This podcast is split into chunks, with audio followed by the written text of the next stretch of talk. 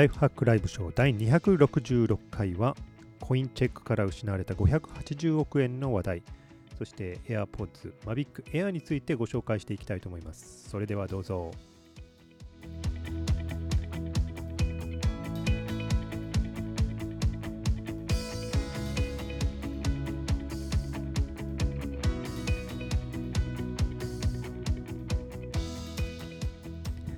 ライハックライブショー第266回。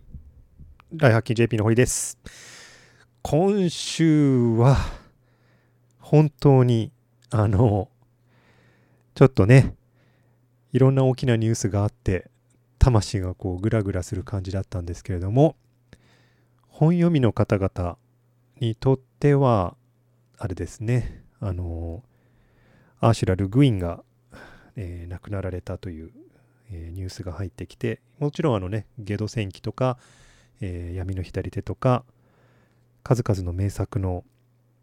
SF ですよね。どちらかというと SF の人なんですけれども日本では SF の人として知られているところにゲド戦記がドカーンと入ってきてファンタジーの人というふうに知ってる人も大勢いらっしゃるわけですけれどもそのルグインが、えー、ついにこの時が来たかっていう感じですね。あの、亡くなられて。まあね、もう、もう何年も、なんとなくその、ね、あの、消息を記事とかで読んでるだけだったので、あの、まあ、ついにこの時が来たのかという感じではあるんですけれども、これでね、えー、1960年代とか、あの頃、戦後の頃ですよね、にファンタジーとか書いてた巨匠の人の最後の一人ですかね、が、亡くなっていったということで、その後は割とね、えっと、もうちょっと、あの、ポストモダン的な感じの作家が多いので、ねえ、こう懐かしみながらちょっと古い本を読んでいたりなんかしたんですけども、これは1993年に、えっと、ペンギンブックスの方から出てきた、当時ね、えー、ゲド戦記、アースシーの物語が、まだ、えっと、4作目ですね。4作目なんか時間を空けてね、4作目が出て、おおって思った時に合本として出たものなので、その時にアースシーカルテットっていう名前で出てるんですね。まさかこの後にもう一個出てくるとはね あのー、思いにもよらないわけでですね。えー、で、この 4, 4つのお話は全部1冊にまとまってる大変お買い得なお話なんですけれども、まあ読み返すとね、本当今これでね、このオープニングで出版社に持ち込んだらもうなんかこう追い返されちゃうだろうなという のが、あの、なんとなくわかるので、ね、あの良き時代の良きファンタジーだなという気がします。ね。うん。で、今週、あの、その後でですね、Google の Doodle って毎日ね、あの、Google のロゴのところが画像が変わったりするあのがあるんですけれども、ルーグインが亡くなられた次の日はですね、えー、あのバージニアウルフ生誕136年でバージニアウルフの画像になっていましてもうねなんかこうめでたいことなんですけれども僕のこう心を結構ガツンガツンと殴りつけるような立て続けのあれですね。ルーグインも私にとっては大切な作家でしたけどバージニアウルフもまたねもう本当にぐらぐらと私を作ってくれた 作家なので、ああ、そういえばそうだったねと、ウルフが生まれたのはこの季節だったねということで、えー、またこの本を取り出したりなんかして、つらつらと読んだりなんかしていました。バージニアウルフはね、あのー、読んだことないっていう方も大勢いらっしゃるかと思うんですが、ちょっと取り出せるかな？あの、カバンの中に入れっぱなしだ、そういえば。あの、最近ね、あのこちら、平凡社のライブラリーの方からいくつかバージニア・ウルフの本が、えっと、新刊で出てるんですね。こちら、えっと、今持っていた、えー、The Room of One's Own っていうこの本ですね。えっと、の、え日本語訳ですね。自分一人の部屋っていう、えっと、これは評論みたいな、えっと、物語に寄せた評論なんですけれども、えー、誰でもね、今の時代、まあ、誰かがクリエイターで誰かがクリエイターじゃないなんていう分け目は本当はあんまりないので、なんか誰でもにおすすめするものなんですけれども、ともとは女性とフィクションっていう題名で行わあのっていうテーマで行われたえーと、公演にを大幅に過筆して、えーと、作られた本なんですね。で、一行で言ってしまうと、あの女性が小説を書きたいと思うならば、その人にはお金と、そして自分一人になれる部屋が必要だっていう、そういうテーマにおいて書かれてるんで。で、それはどういうことなのっていうと、当時、ね、130年も前に生まれたウルフにとっては、女性がそもそもフィクションに乗り出したいと思うならば魂の自立がなきゃいけないそのためにはもうそもそも、えー、例えば夫にそれを禁じられたりとか夫がそういうことを許すような時間を与えないとかそういうこう女性はこういうふうにするべきだとかこれをやらなきゃいけないというふうに、ね、そういうのに対応した後でフィクションを書くなんていう時間もはないのであの独立してそういう作家業ができるような財産を持っているんでなければえー、自分一人になれる部屋空間そういったものを確保することそれがあの市場命題であると。でこれは作家にとってっていうふうに書いてはいるんですけれども最終的には女性が女性であるためにあのにはそういう自立のためにはまずそれが必要なんだっていう非常に端的になんか女性の権利はこうあるべきだってこうね甘くなる感じで あの論じてるんじゃなくてあなた今目の前でこれを読んでるあなたが自立するためにはまずそれが必要なのよというふうに語りかけている真摯な話なのであの結構ね揺さぶられるところがあるんです。ねでこれ別にフェミニズム批評ってことになってますけど別にそれはあの女性だけじゃなくてもいいんですよね若かりし人が世界において何か自分の力を試す時には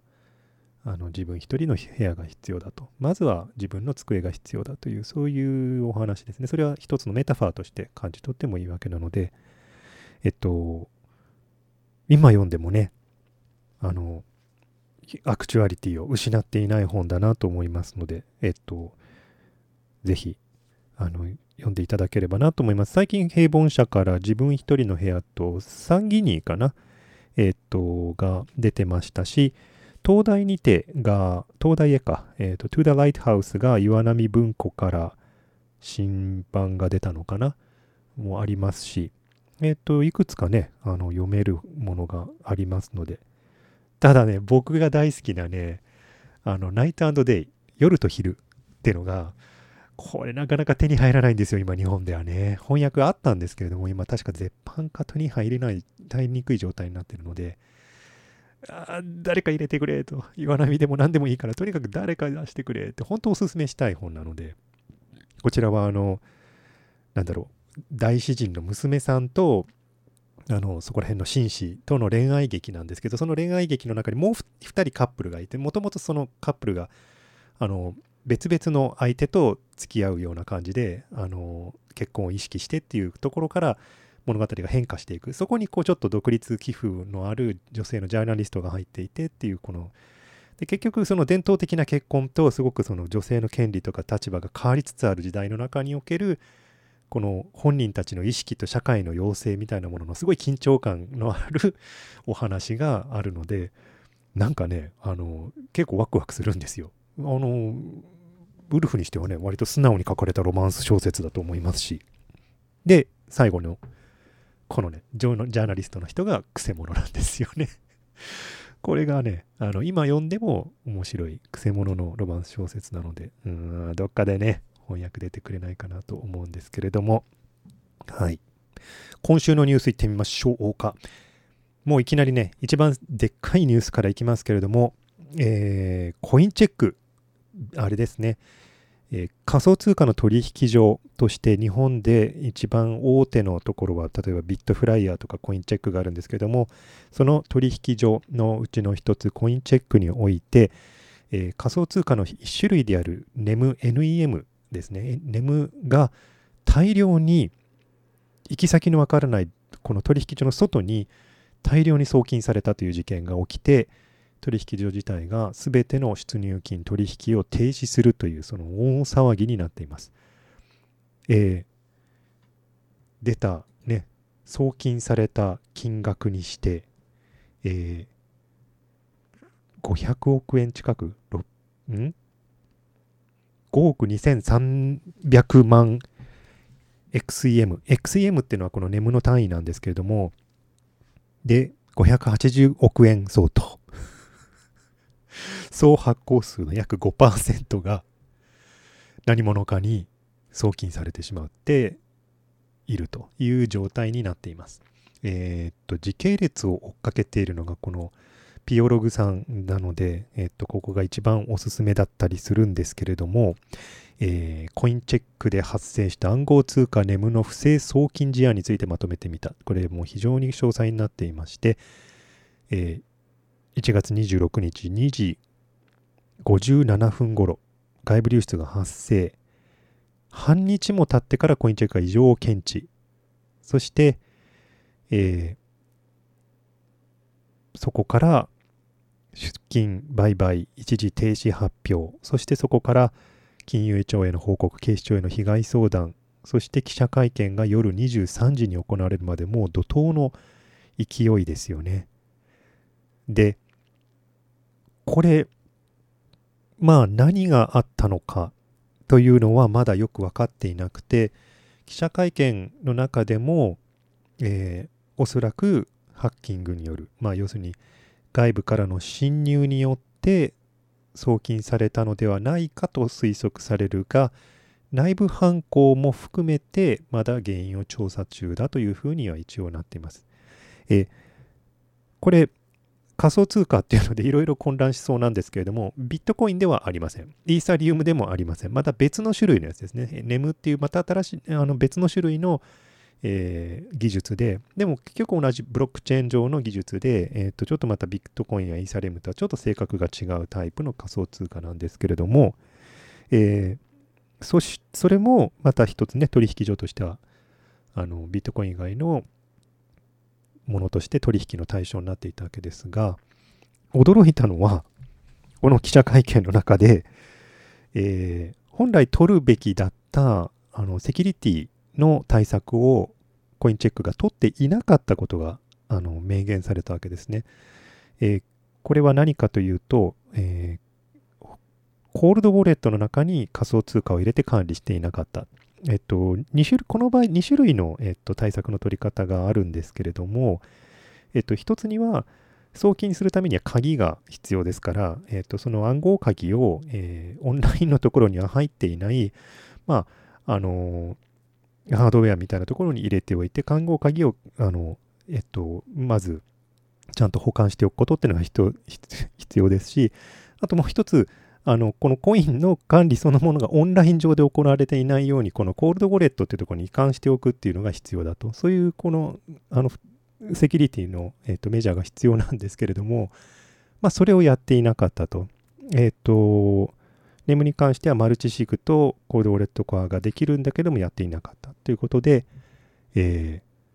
まあ、やっていればほとんどのこの今回の事象は起きなかったでしょうというふうにこのネム財団ですね、この仮想通貨をえー、開発及びそれの管理をしている財団の方の、えー、YouTube での声明でもそのように言われていました。ここから話が面白くなってくるんですけど、仮想通貨なので、ブロックチェーン上で台帳が全部見えていますから、すべての送金なんかも全部台帳上で見えますから、えー、コインチェックのウォレットから犯人のウォレットに送金されたところまでも確認できるんですよね。で、犯人のウォレットが何、どこであるかも分かります。犯人が何者かは分かりませんよ。でも、犯人のウォレットはブロックチェーン上で見えてるわけですね。なので、有志の人がそれに対して、えー、西梨凛さんですね、えー、が、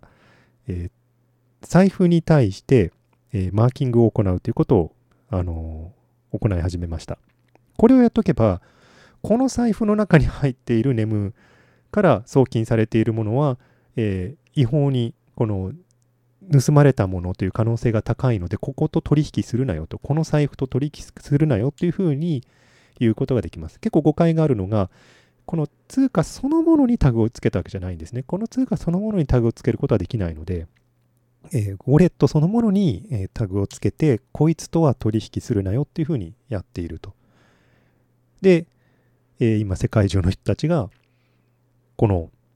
盗まれた先のこのウォレットからえー、依存されるのかと、どうなるのかということで、えー、今、監視しているという状態ですね。これブロックチェーンだからできることですよね。あの、普通の札束とかだったらね、せいぜいできることは札束のこの番号があの分かっているならばそれが使用された時に警報が鳴るようにしておくとかそれぐらいのことはできますけどでも今どこに現金があるかは追跡不能ですよねなのでブロックチェーンだからできることではあります。ただね犯人としてはおそらく返すねこともないだろうからこのままほっとくんでしょうね。あるいは換金しようと頑張るかもしれませんよね。こういう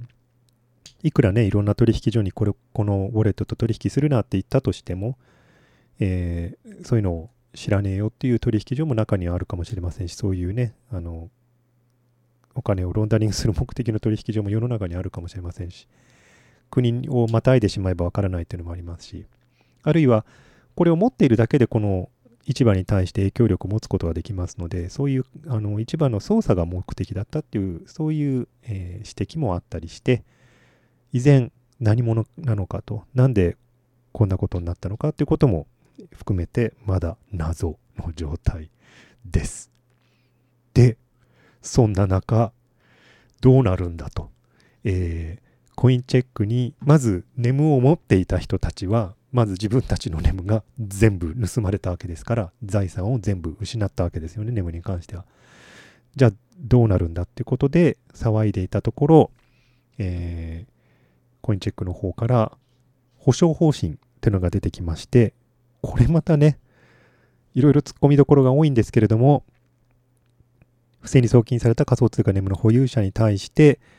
えー、発覚してから出来高の過重平均を用いた価格を算出して、そして、えー、日本円で返金いたしますと。すごい。売買停止、1月26日、12月09分から1月27日、23時までの間の過重平均で保証金額、保有数かけることの8万8549円をお支払いいたしますと。えー、つまり、強制的に利益確定されてしまったということなんですね。もともと、えー、成長を見越してネムを買っていた人たちにとっては、強制的に日本円に戻されてしまったと。しかも、えー、その時のレートに比べたら安く、えー、と戻ってしまっているので、丸損なわけですよね。ついでに、えー、日本円に戻ってきて、例えば利益のある人に関しては、それで税金がかかってしてきますので、えー、ひどい状況になってます。これね、いろいろまだ、あの、憶測があの飛び回っているところで、えこれ利益確定したんじゃなくて、これはあの日本円で損害賠償という形で入ってきたんだから税金にならないんじゃないのかとか、えー、どういう扱いなんだこのお金はといったように、でももともとね、資本を出し、保有数に対して支払われてるんだから、資産が戻ってきたというふうに思うんだったら、ね、資産が増えてるんだったら、それは税金の対象でしょうとか、とにかく前例のない話で大盛り上がりになっています。もう本当に慎重じゃない金額を持っていた方にとっては本当に笑い事ではない大きな問題になってるわけですね。それ、あともう一つ、これ、まだ問題なのは、保証時期と手続きの方法に関してはまだ未定検討中という話です。で、えー、それ以外の取引も全て今コインチェックは停止していますので、えー、っと、本当に再開できるのですかというところで今、割とドキドキする話になっています。万が一、犯人がコインチェックにこのネムを戻しちゃったりなんかした場合には、今また値上がりしていますので、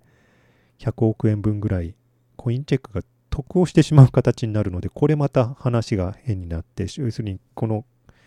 所有権がすごくあやふやなことになってしまうので、どう、どうなるんですかね、こういう場合はと。すべては仮想通貨なので、まだ全然ルールとか決まっていませんので、まあ、おいおい集団訴訟とか、あの、いろんな形で白黒つけていく手続きになるんじゃないかと思います。ちょっと面白かったのは、この件、あのー、ずっと追っかけている中で、割とね、あのここまで、うん、まあ、ここから先はちょっとあの眠りとは関係のない話になるんですけれども、あの、なんでここまで仮想通貨とかが盛り上がってるのって言ったら、やはりその儲かるからなんですよね。まあ、パチンコみたいな気分で、多分投機先を探してはお金を突っ込んでいるという状態が続いてるんだと思うんですけれども、まあ、コイン本来だったらこのセキュリティの甘いコインチェックが非難されて当然なわけですよね。あの、金庫開けた状態でね、あの、管理してたも同然なんですから、金庫開けた状態にしてたら、資産盗まれてしまいました、すみませんって言ったら、それは、それは怒られて当然なわけなんですけれども、そして記者会見も基本的に怒りの声っていうか、その記者の人たちが基本的にどうしてこうなったんですかっていうふうに詰めるパターンで、えっ、と、進めてたんですけど、非常に面白いことにですね、これで損害にあったはずのコインチェックのユーザーの人たちの中でも、まあツイッターで観測できる範囲ですけどね、もちろん怒ってる人も大勢いるんですけど、ツイッターで観測できる範囲の中には、バカにならないぐらいの数の、あの、コインチェック頑張れ。いや、ここでこうやって詰めたりするのは、あの、おかしいだろうって。悪いのは盗んだやつなんだから。悪いのは盗んだやつなんだから、コインチェックこうやっていじめるのは良くない。みたいに言ってる人が、結構バカにならない数いるんですよね。で、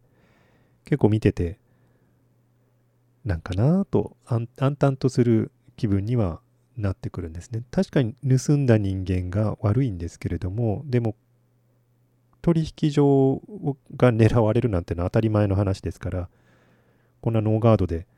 ね、あの管理していたならば、まあ、こんな目にあっても仕方がないわけで、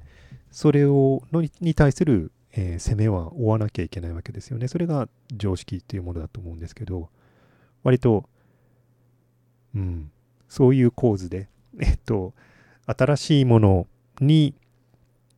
対して批判的、理解してなくて批判的な旧世代の人間、それが新聞記者たちという構図で、その反対にいる、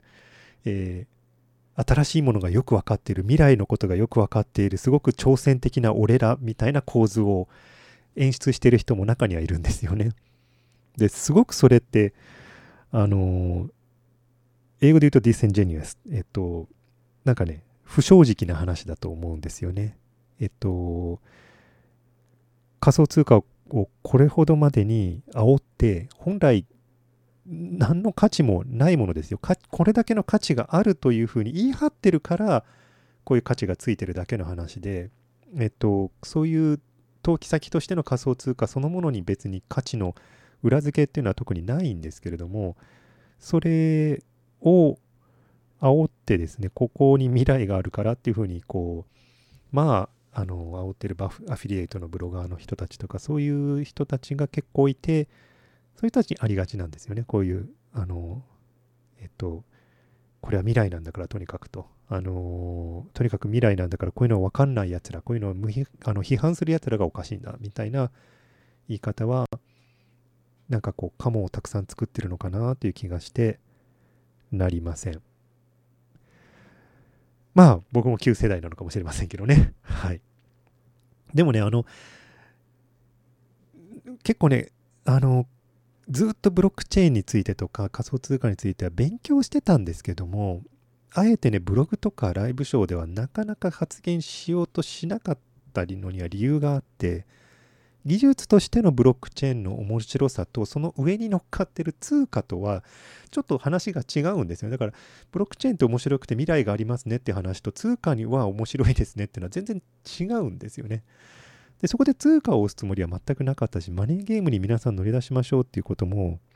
とてもじゃないけど自分の読者の人たちにそんなことは言えないので、なんとなくそこを切り分けて、まあ、口を開かないでおこうかなと思ったけども、なんか見てると、なんかイライラしてきますね あの、私の好きな言葉に、あの、これ本当聖書の言葉になるんですけど、あの、天の下に新しいものは何一つないと。天の下に新しいものなしって言葉があって、これね、若い頃に聞いた時にはこれすっごい反感を覚えたんですよ。世の中どんどん変わってる時期でしたから、何パソコンも出てるし、インターネットもあるし、PDA みたいなものもあるし、世の中に新しいものいっぱいあるじゃないかって思ったんですけど、よーく後で考えてみたら、なんか紙とか手帳の代わりに PDA を使ってたとか、計算機の代わりにパソコンを使ってたとか、要するに、物が変わってるだけでやってることは大体同じなんだなと。で、仮想通貨に対する投機も同じで、まあ、あの、株とか証券と何の違いがあるんですかっていうと別に違いがないんですね。これだけの価値があるというみんなが称しているものにどんどんお金を突っ込んで得できる人は得をして損をする人は損をするっていうそういう仕組みであることには変わりがないのであのそこちょっとね何が新しいのかとどこが新しいのかというところはちゃんと見極めないといけないなというふうに思いました。はい。ということでね、ブロックチェーンそのものは非常に面白いですし、この NEM 自身もすごく面白い技術なので、それ自体は見てみるのは面白いと思うんですけれども、ね、特に NEM に関しては、ほとんど全ての、えー、なんだろう、このブロックチェーンに対する、あの、えっ、ー、と、操作を API で叩いてできるというところが、またちょっとビットコインとかともちょっと違ったタイプの技術になっているということらしいです。で、ネムさんの財団の方の動画も見たんですけれども、えー、彼らとしましては、えーと、ハードフォークはしない。要するに台帳の中でね、どういうふうにこう、あのやり取りがあったのかっていうのずっとあるので、不正送金されたところまでロールバックすることだって本当は可能なんですよね、技術的には。で、そこでこう、はい、この世界線なし、ここまで戻って、はい、分岐するよっていうふうにやる、そういうこともできなくはないんですけれども、今回に関してはそれは絶対にもうやらないと。えー、というのは、ネムそれ自体の問題ではなかったからだと。ネム自体は技術的に策定された通りにしっかり動いていて何の問題もなかったと。これは単純にセキュリティが甘かったために不正送金されてしまったという事案であって、ネムそのものに対する問題でないということは、それをフォークする理由にもならないということで、あの、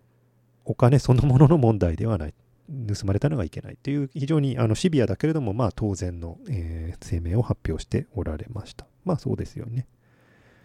で、えー、なんとかね、あの、保証方針出たけど、本当にお金が戻ってくるまではまだしばらく多分大騒ぎするんじゃないかなというところです。来週もちょっと見逃せませんね。えっ、ー、と、それ以外のところだとね、あの、いくつかニュース出てるんですけれども、えー、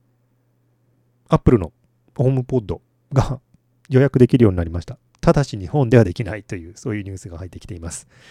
えー、349ドルのホームポッドスピーカー。まあ、真打ちというか、本当に真打ちなのかな。えー、スマートスピーカーの中では一番最後に出てきたアップルのホームポッドが、えー、ついに予約可能になって、US、カナダ、?US、UK、オーストラリアか。カナダダメなのか。うん。で、今予約可能。この後フランスとドイツが行けるけど、カナダないんだね。へえ。で、しかも、あの、複数台買ってステレオにするとか あのー、マルチルームでやるとか、そういった機能は、後から追加するということで、まだ1台分で使うっていう、この機能しかないそうです。明らかに開発遅れてますよね。まあ、Siri がちょっとね、良くなったっていう噂はあるんですけれども、まあ、本当にこれで、えっ、と、Alexa とか Google ホームとかに 対抗する技術になるのかっていうのはちょっと出てきたところで、はい、お立ち会いってところですね。すごく、あの、聞いてみたいです。誰か持ち込む人いるかな？かなり擬的にね、反しますけれども、なんか、持ち込んでる人いるんじゃないかな、日本にね。うん。アメリカで出たら当然誰か持ってくるんでしょうね。えー、もう一つ、あれです、今週、マビックから、マビックエアーというドローンが、えー、登場しておりまして、これもともとね、あの、マビックはもうたくさんドローン出してますから、マビックプロとか、えー、いろいろ出てますけれども、最新のこちらは、まあ、最も、えー、エントリーレベルではあるんだけれども、えー、それでもね、画像は非常にクオリティのとか、Mavic Pro とかにも匹敵するような、えー、画像が撮れるということで、サイズはもう本当に手のひらよりちょっとより大きい iPhone 8 Plus よりもちょっと大きいぐらいの、えー、大きさで、え 4K の動画を、えー、空から撮ることができるという、そういう、えー、機種になってます。これね、初めてね、あの、ここまで、あの、ちょっと自分の、えー、なんだろう、手の届く範囲をちょっと超えていたんですけれども、あの、これで何万円でしたっけ ?799 ドルでしたっけ？あの、なんだかね、届きそうな塩梅になってきたかなというのがあって、すごく今、これ、ちょっとね気になるなどうする？ねえ。いや、飛ばせるところはそんなにはないんですけれども、意外に私有地とか、ここで取って大丈夫ですかと言って許可を取れるような場所ってのもなくはないので、そういうところで使用することも可能ですし、もちろんそして僕今三浦半島にいるんですけど、三浦半島の反対側の、えー、とところは人口密集地から外れるところもちらほら出てきますので、あるいはね、岬のあの一番最南端のあたりとか外れますので、そういうところから取ることも可能なのかなという。えー、早速 YouTuber の皆様がたくさん、あのね、レビューの動画上げてますけれども、大体みんなね、サンフランシスコの連中とかもみんなね、海岸線ばっかり撮ってますよね。だからそこら辺しかあの許可もらってないからなんですけれども、えー、っと、YouTube、Vlogger のケイシーかな、ケイシーだけ？はバミューダ島まで行って 撮影していましたけれども、まあ、そんな感じですよね。なので、もうちょっとリサーチしてみて、本当にどういうところで撮れるのか、あのそういうのをちょっとあもう少し洗い出してから検討してみたいな。なんかね、ようやくそういう映像が撮れるんだったらば、例えば本当10秒とか20秒であったとしても、そういうカットは撮ってみたいという欲望がムラムラと出てきています。ね。明日私、新潟行くんですけど、新潟ちょっとね、ちなみにあの、ちょっと行く行き先のところ地図で調べてみたらね、あ思い思いっきりこの阿賀野川の上飛ばせるじゃんとかこう思っててですね。うん。うん。まあ、検討するには値するんじゃないかなという、そういう思いで今見ております。まあね、あの、あんまり勇気のあるタイプではないので、最初に出てきた時には飛び込めないんですけれども、えー、こういうのだんだんこなれてきた頃になると触手が動くタイプだったりします。799ドルですか。はは。はは。コメントの中で大常さんが観音崎公園は市じゃなくて県の管轄なのでドローン飛行可能でございますというコメントが入ってきてて。はい、調べました。調べましたよ。観音崎公園はね、あの、浦賀水道を面して大変美しいあの景観も取れますしね。観音崎だけ取ってるわけにもいかないから、もうちょっと調べようよという気分ではいますが。はい。でもね、あの、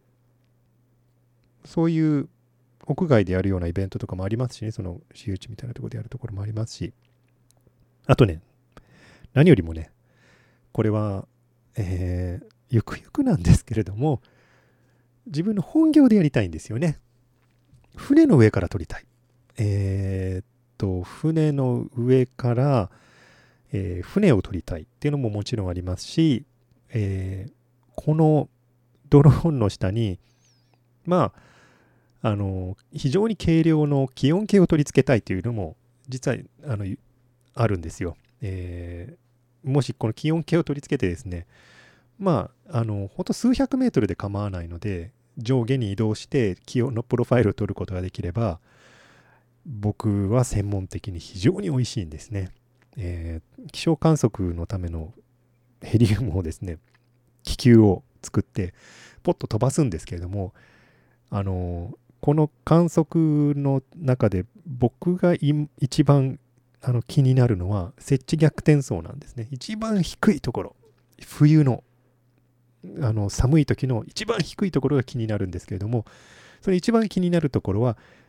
手を離しておよそ20秒でピュッといっちゃうんですね。で、観測自体は10秒に1回しか取られてないので、全然データが取れないんですよ。この設置のところはね。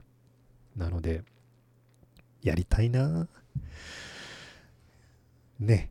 えー、私の博士論文の一部分が、えー、筑波山における斜面温暖帯っていうのをやってたんですけども、当時ね、斜面からあのそういう気温を取る方法がなかったので、山に登って山のところから10メートルから20メートルだけ気球を上げて、その下に気温計つけるっていう、それしかやってないんですね。これをもしね、数百メートルぐらいで筑波山スケールを全部できたら、あー、いいなすんごいローテクになると思うんですけどね。えっとね、本当にね、時計つけて、センサーつけて、そして1箇所で止まるわけですよね。で、止まって、例えば1分止まって、そしてスッと次のコードに上がって1分やって、スッとまた上がって1分ってやって、その、その時間の時にの気温を読み取って、後でロガーから読み取ると。で、こいつ飛行時間20分ぐらいしかありませんので、またすぐ下ろしてきてバッテリー変えるというね そういうことをやらなきゃいけないでしょうね。大丈夫。もっとひどいことはやったことあるから。もっとひどい観測はやったことあるんで、これならいけるような気がするな。加減か。加減出すか、これで。来年。ちょっと個人的に買ってて試してみて いけそうなら加減出しますか。で、ぜひ、あの、日本じゃないんだよね。ロシアのね、あの、コールドドームの真ん中で飛ばしたいね。一番寒いところのね、あそこの構造どうなってるんだって、正直誰も知らないですからね、あんまり知られてないですからね。自由待機との相互作用どうなってるんだとかも、だんだん僕、本当あの、専門領域に入ってきますけど、やってみたいですね。えっと、もう一つ本当に、えっと、専門、専門の分野でやれることがあるとしたら、えっと、北極に持っていくとすると、あの、実は船が入れるところまででギリギリで止まって、そしてそこから氷の上に飛ばしていくっていう、そういうのはあります。で、このマビクエアじゃとてもじゃないけど無理なんですけれど、もうちょっと巨大なドローンだったら、えっと、数キロぐらい、その、あの、氷の上まで飛ばして、海のところから氷までの大気をこう、入念に調べるという、そういう操作にも使えます。アメリカではね、さすがに、あの、そういうことやってる人大勢いるんですけど、日本ではまだまだそんなのはいないのでね、飛行時のダウンウォッシュがあるから風による冷却誤差があるんじゃないですかってコメントで大常さんが聞かれてますけど、その方がありがたいと言ったらありがたいですね。えっと、多分こいつそれほどの熱は生み出しませんので、えっと、空気をぶつけた方が、えっと、正確に測れるかなという気がします。えっと、これ笑い話なんですけれども、気温を正確に測りたいと思った時に、寒い日に気温計をこうやって持っていてですね、えっと、測るときに、寒いっていうことで、えっと、風に対して背を向けていると、うまく取れないんですよね。えっと、なんでかっていうと、風に向けて背を向けると、自分の体温が、えー、この手に持ってる、この気温計に向かっちゃうんですね。だこう風に背を向けて気温を測ってるときと風に向かって鼻水を流しながらこうやって測ってるときには優位な系統誤差があります。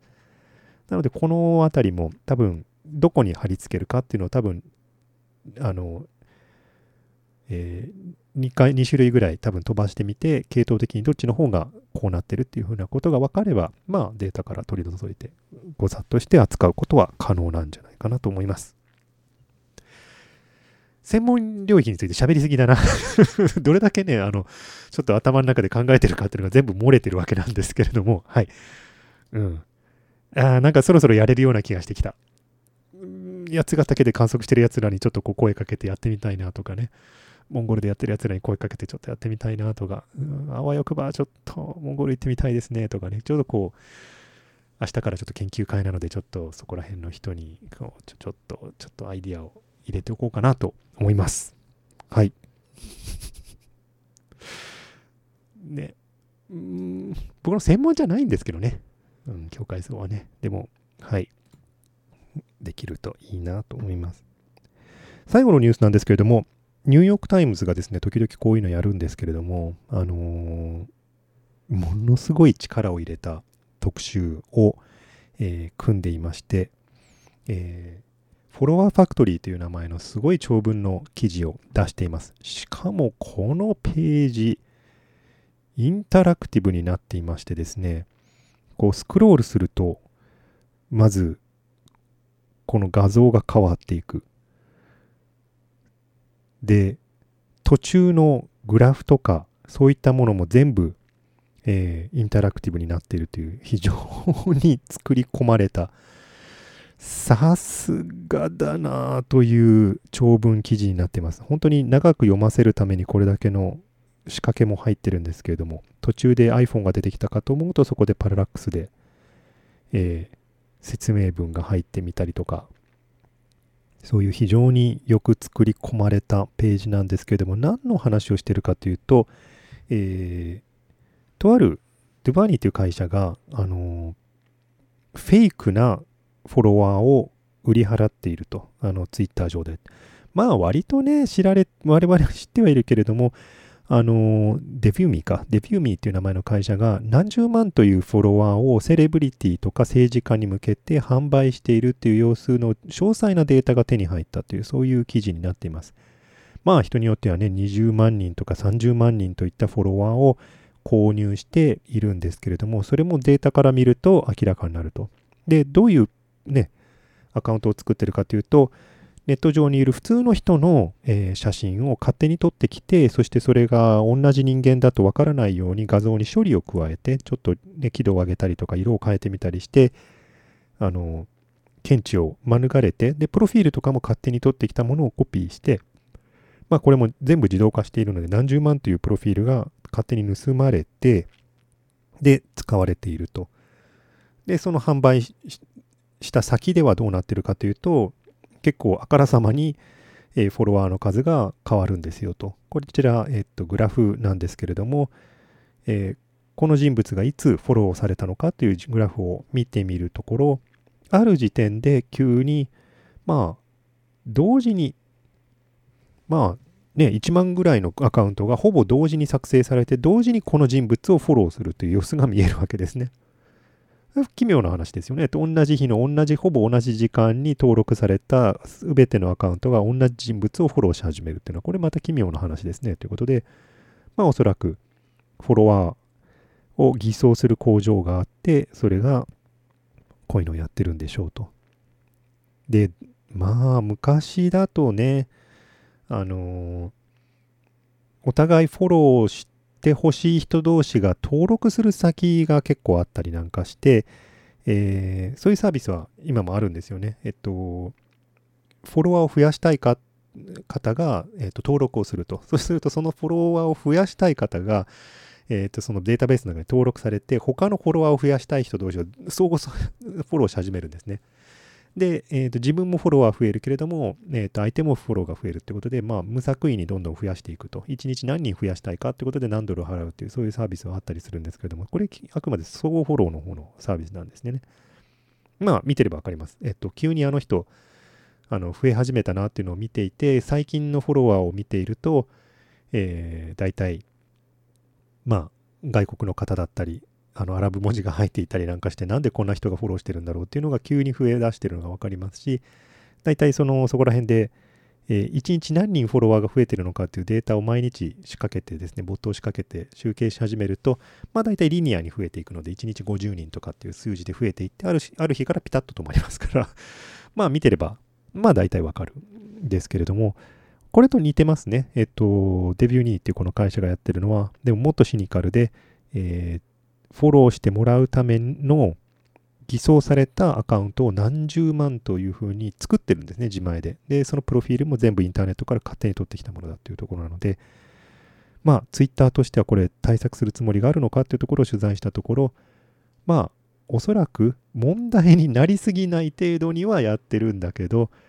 おそらくこれもまたビジネス、つまり人がフォローしてほしい。というエコノミー、フォロワーエコノミーみたいなものになってるので、ツイッターとしてはこれを完全に排除するというのは考えてないんじゃないのかという、あの非常にシニカルな結論のあの記事になっていたりします。ソーシャルサプライチェーンみたいなね、言葉まで出てきてね、いいね。あの、うん。今もなんかツイッターが一番そういう傾向は強いですよね。あの、誰にフォローしてもらえる、誰に、あの、どれだけフォロワー数がいるのかっていうのは結構こう死活問題みたいにして、あの、活動されておられる方もいますからね。うん。最初からやっている人間なので、もうあんまりそこら辺考えなくなってしまったんですけれども、本を出して以来、毎日10人ぐらいの勢いで増えていくので、あ、あもうちょっとちゃんと どういう人物なのかつぶやいた方がいいかなというふうには時々思ったりします。このアカウントは決して、えー、知的生産とかライフハックについてだけつぶやいてるわけではなくて、たまに北極行って変なことつぶやいてもいるし、たまにアニメとかの実況で熱狂したりすることもあるし、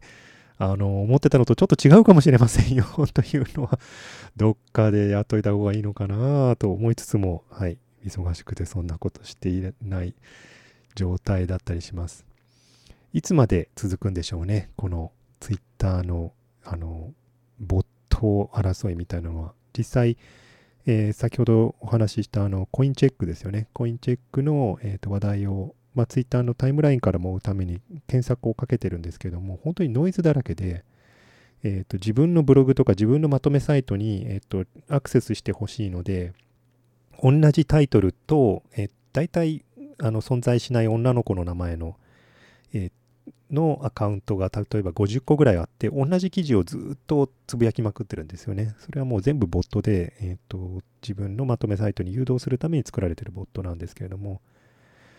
そういうのがね、この1個の話題だけでも数百個あるので、もう全ての話題集めると何千何万というボットがもう常に